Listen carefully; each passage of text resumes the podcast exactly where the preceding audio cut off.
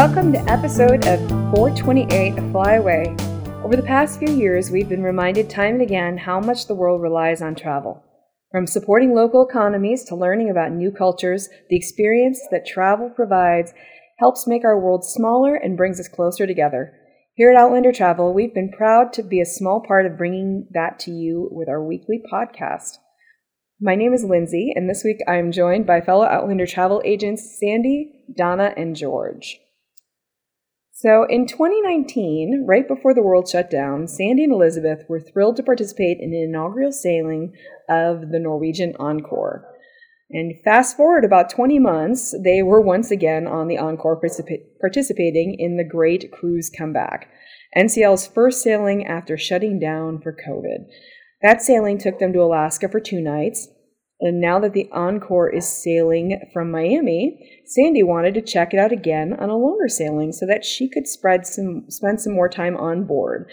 In early January 23, she sailed with some family and friends, and she is here to tell us all about it. So let's get started. So this is technically your third sailing on the Encore. Yeah, so. I do like this ship. Yeah. So tell us a little bit about. What was it like getting there and building? So this time I did something a little bit different. Instead of flying to Miami, I drove to Miami from North Carolina, which was like 14 hours. So that was interesting. Stopped at Buc-ee's a couple times. I've done that. Yeah, that was actually kind of cool. I ended up with a Buc-ee's hat, and my son's I've got fudge from Buc-ee's sitting on my desk right now. I just last week stopped at Buc-ee's in a 13-hour road trip. Really? So you understand? Yeah. Instead of flying, yeah. I'm surprised you did a road trip like that. Actually, it was very last minute, and ended up going to Tennessee. And then flying home from Tennessee, but yeah, it was nice. not part of my original plan. But. So this was planned, and I actually kind of wanted to see what it was like to park at the port and stuff like that, because I do have people that have driven to Miami before, so that was good. It was a good experience. We did take 2 days on the way back because that was just a brutal drive. That was really long, and I was very tired, and I'm too paranoid to let anybody else drive. So.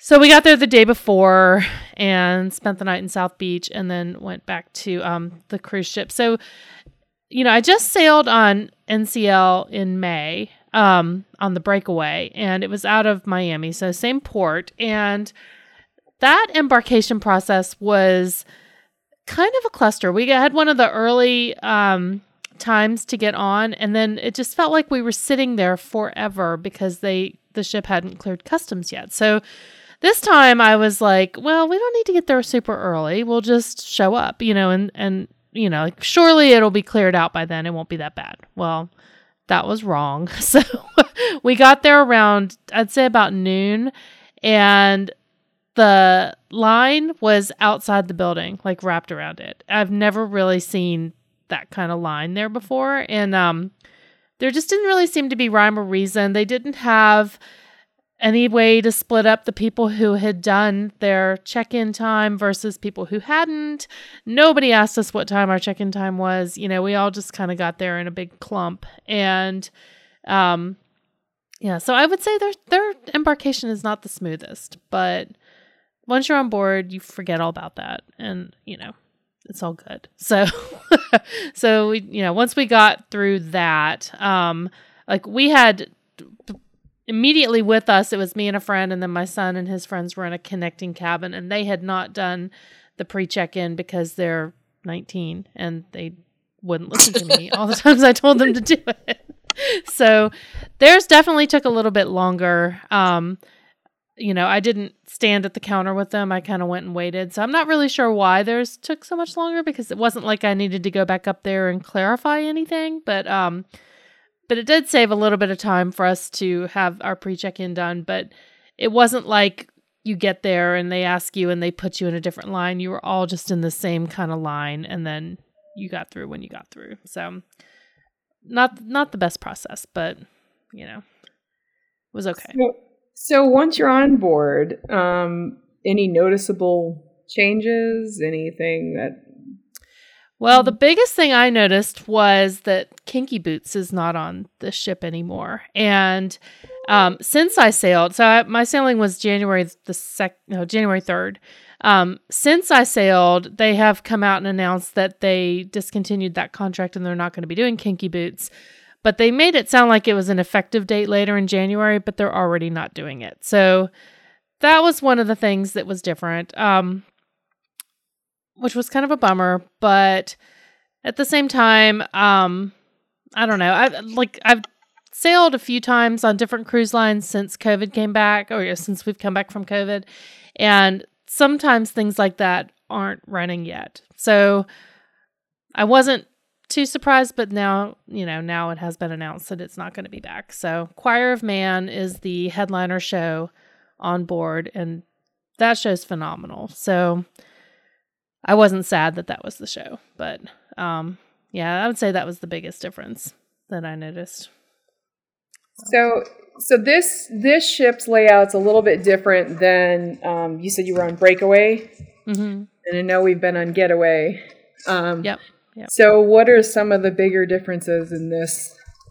So it's a little bit bigger. I guess the most noticeable thing is there's a few more food, like a few more restaurants and bars. So this has the brew pub on there. And where that's located on the opposite side, there's another restaurant there that wasn't on the Breakaway. But the Breakaway had some stuff that I kind of missed on this. Like they had the ice bar on the Breakaway, which we really liked and wanted to do that again. And it wasn't on there. And my son really liked the noodle bar on the Breakaway, and they didn't have that on this ship. So, just a little bit of differences, but it really feels very similar, and it's still really fun. So, yeah. So, did your kids do all of the? I know there's quite a few more activities on board. There are. Yeah, that's another. That's a good thing to mention because that's a big difference. They have the racetrack up on top, and they have the virtual reality pavilion, and they have laser tag, and my kids didn't do any of that. They didn't even do the water slides. They did none of that. What did they do? They drank because they were old enough to drink. Yeah. They were like, oh, we're legal in the Caribbean. So they were, on Norwegian, if you are, I don't know what the minimum age is, but if you're over 19, you and your parents sign a waiver, you can drink beer and wine on board, and you can order it yourself. So we did that for them, and they were very thankful.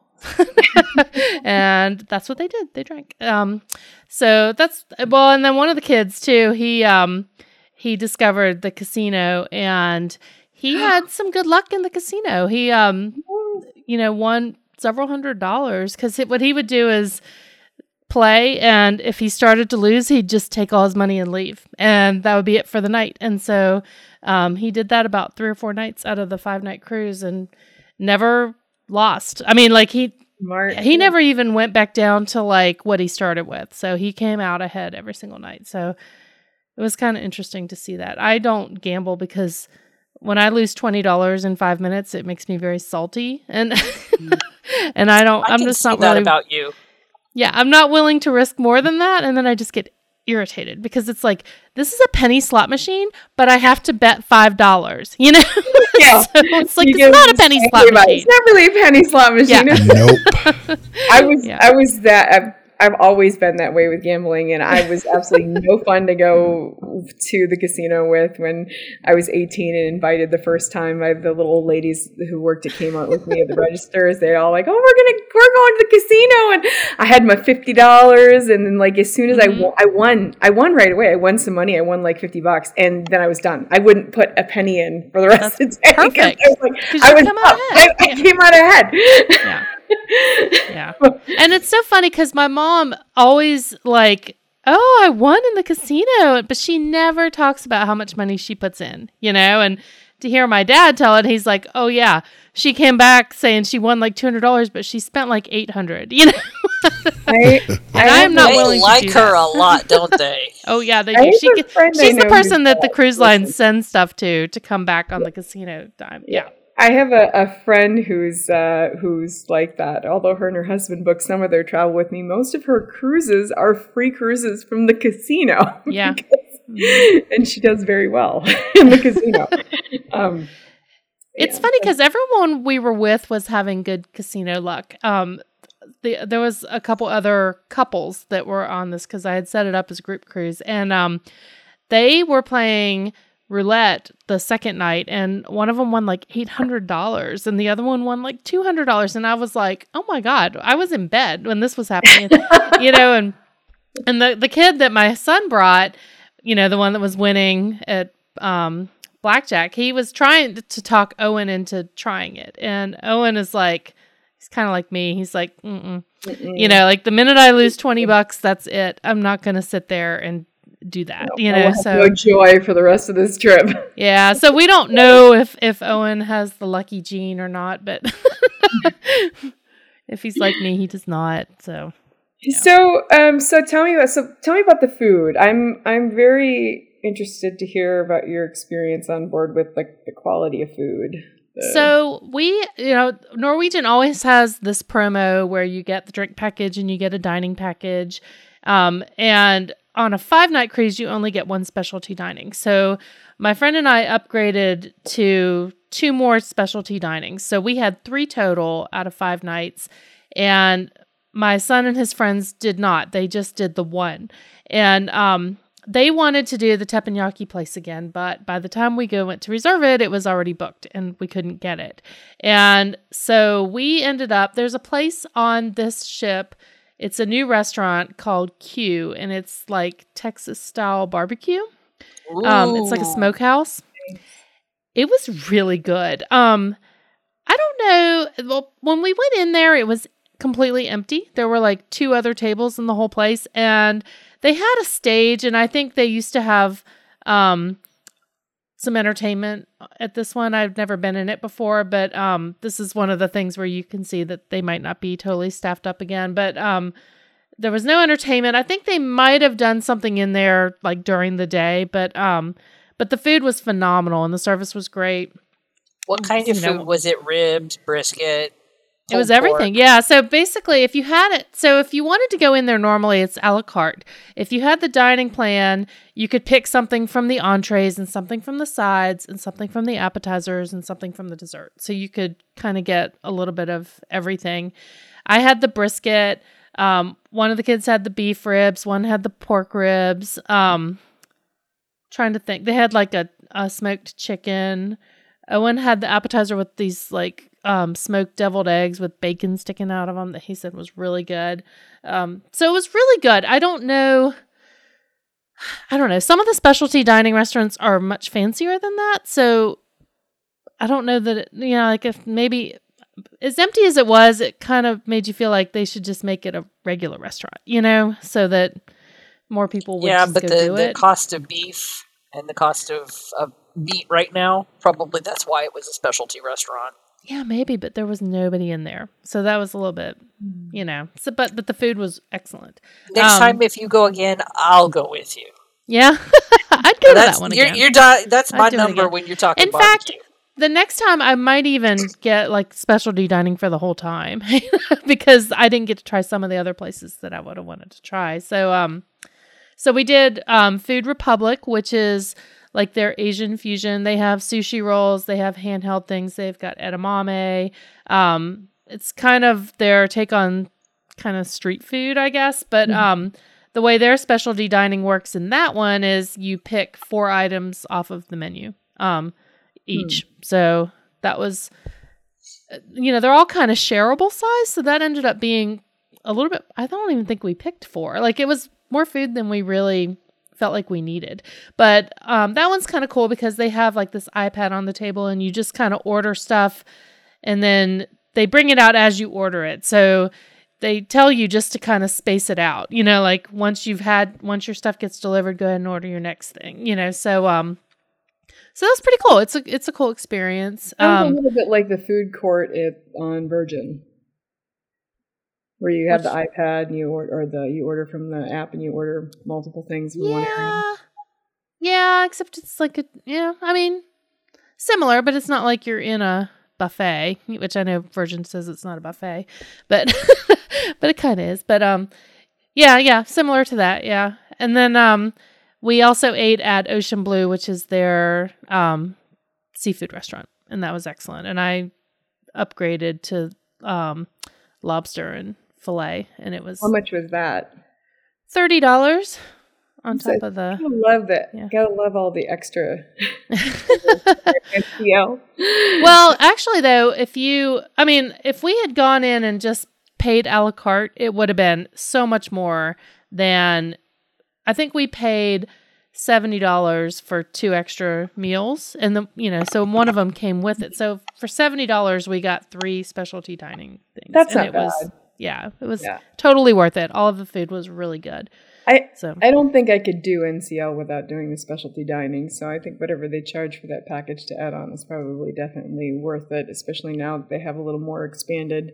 Yeah, they have one restaurant called. I can't remember what it's called, but it's like an American diner. It might be called the American Diner, actually, but it's kind of up on the pool deck. And that one is not, it's not free.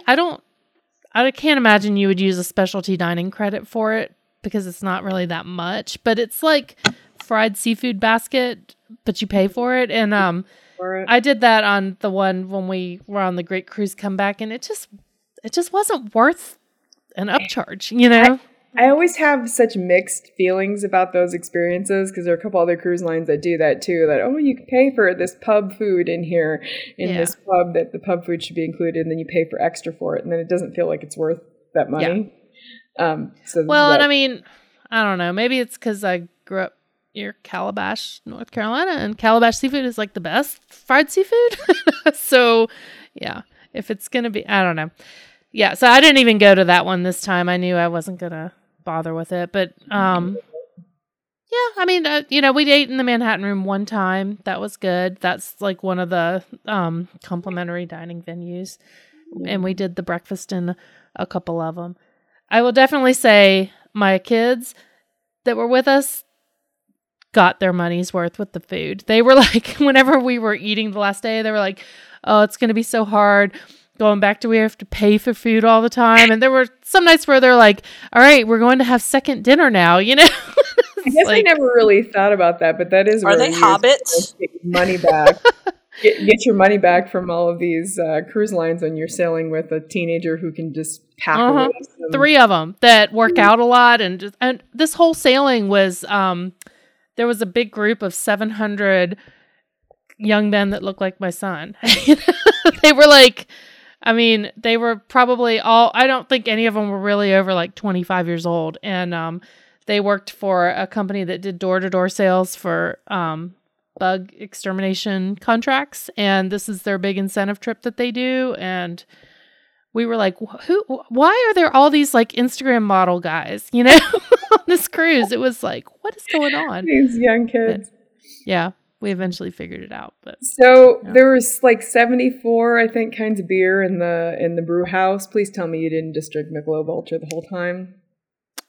I did not. I did drink some Michelob Ultra, but in the brew house, I picked my one beer, and even the bartender commented about how I didn't switch it up. But I found a beer I liked, and that's what I drank. And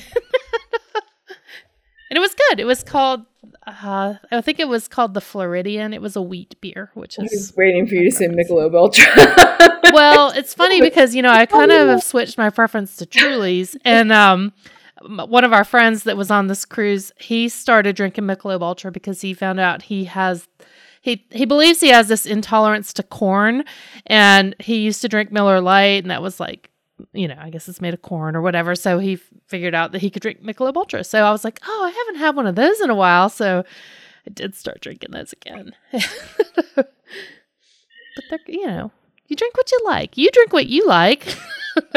Look, I just think it's funny that you're spoiled for choice. And I know you're not thinking wasted. I would have had so many flights just to try it. I didn't even think about getting a flight in there. I guess I could have done that.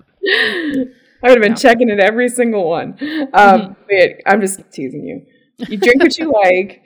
So it sounds like the food is good. It sounds like you guys had a good, I did see a note on here about the ice room and thermal spa. So how does that work? So the thermal spa is very cool. And, you know, we did the thermal spa on the Breakaway. So I had a really good memory of what they had. And they're almost identical, but they have the ice room here. So basically, after you hit up one of the hot rooms, like the steam room or the sauna, you're supposed to go into a cold room. And it literally is like ice shaved snow on the floor. Like, you don't want to go in there without shoes. It's cold, you know? But I guess it like closes your pores up and stuff. So that was really cool. I liked that. I really liked the salt room. And it's funny because, Lindsay, do you remember the first time we did the thermal spa on a different cruise line and half of the loungers weren't heated? And they were trying to make it sound like they weren't supposed to be. And we're like, no, I really think they're broken. So when we were on the Breakaway, the salt room had, it's like this Himalayan salt room. And it's like the ceramic tile, but it's a bench, not loungers. But I felt like it should have been heated, and it wasn't. And on the Encore, it's heated. So I really think on the Breakaway, it was broken, you know, because it just didn't seem right. It didn't make any sense. It's supposed to be warm when you sit on those things, you know? Like, it's not supposed to be a cold shock to your system, but I mean, it's supposed to be pleasantly warm, so you just want to sit in there for a while and breathe in all the salt and get, like, cleansed, you know? Yeah.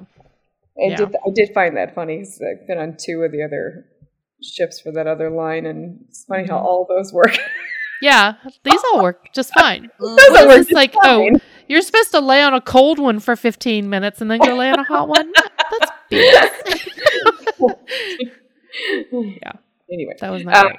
You know, you make the marketing fit with what you got. You know, I mean, yeah. You think so? Notice. So you guys parked. Did you have an easy time coming back and having your car? Were there any issues? Did you have? Yeah, it was pretty easy getting off. I mean, we did the thing. We didn't put our luggage out, so we carried all our luggage off, and that was easy. And Norwegian does the facial recognition now, so it's kind of cool when you come off and you don't have to really go through customs. You just stand in front of the camera, and it looks at your face and lets you off. So I'm seeing that in other airports and stuff now. It's a little freaky, but you know, but it works well. So yeah, it definitely saves time. Yeah, it was quick. The one kid that was with us did not make it through the screening and had to step aside, and so we were all waiting on him. And I don't know what I think he just had to actually show his passport, but yeah, so it's not totally foolproof, but it does work pretty well. You probably had a couple tense moments there where you're like, I wonder why. Well, luckily I gave him back his passport before, because we kind of got in separate lines, and he had been asking me to hold it for the whole time. And so I was like, here, you guys hold your own, you know, while we go through here. Because I'm such a mom. But yeah, so luckily he had it, and it was fine. It was good. I mean, honestly, Miami is like, it's an easy city to drive in. It's an easy city to get around. I think it was city to drive in when there's not, you know, loads of traffic. Well, it's easy to navigate. That doesn't mean it's easy to get around. I think it's a very fun city to sail out of, because I think it is there, and you know, it is to what Sandy said. I feel like Miami's another one of those cities that you can go to and just find something different to do pre-cruise every time, and have definitely different experience. Go to one of the different neighborhoods, or one of the different—I forget what they're called now—the different areas and the different theming, and just have a really different, unique experience. I'd like to go down and stay at Coral Gables sometime. Go to one of the hotels down there. That's kind of seeing that, you probably would want a car. You know, I would want a car for that. Yeah. Yeah. There are a lot of different reasons to have it. I feel like if you're just going to be in the little central area of South Beach and all you're going to be doing is hanging out down there, maybe Ubering around and then going to the port, then maybe not so much. You might not. Yeah, it's not cheap to park in Miami, that's for sure. It was like at our hotel, we stayed at a Kempton in South Beach, and it was $50 to park the van. And I mean, I probably could have found a parking garage, but I was just 14 hours of driving. I wasn't just done, you know, so I just threw the keys at the valet. But so you're also tipping the valet and stuff. So, there, you know, there's a cost to it. But as far as getting into the port and out of it and parking there, that was totally easy. And I would say do it. I mean, I know there's places offsite you can park and they'll shuttle you. But the way the port is in the Miami is that, you know, it's kind of like in the middle of that bay, you know, so it's not, it's not going to be a far shuttle, but it's not like, you know, right there. So yeah, it wasn't bad. So.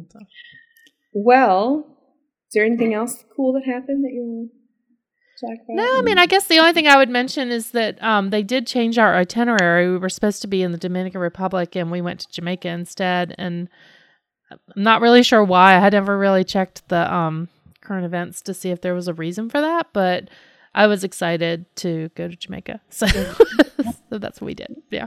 I would have been excited about that change too. Did you guys end up doing anything? Did you go get off? Yeah, we just booked something through the cruise line because it was, we didn't find out about it till we were at the port, and we did a VIP beach experience that included all our drinks and food. The food was amazing. It was really good. It was like this huge platter of jerk chicken and fried fish and rice and plantains, and really good. So we had a really good time. It was fun. Yeah. Well, that is our show for this week. Thanks for hanging out with us. Please like our Facebook page, rate us, and be sure to tell your friends about us. You can find our previous episodes on the podcast page of OutlanderTravel.com, Apple Podcasts, Spotify, or wherever you get your podcasts. We would love to hear from you. So on behalf of Donna, Sandy, George, and myself, Lindsay, thank you for joining us this week. Gotta fly.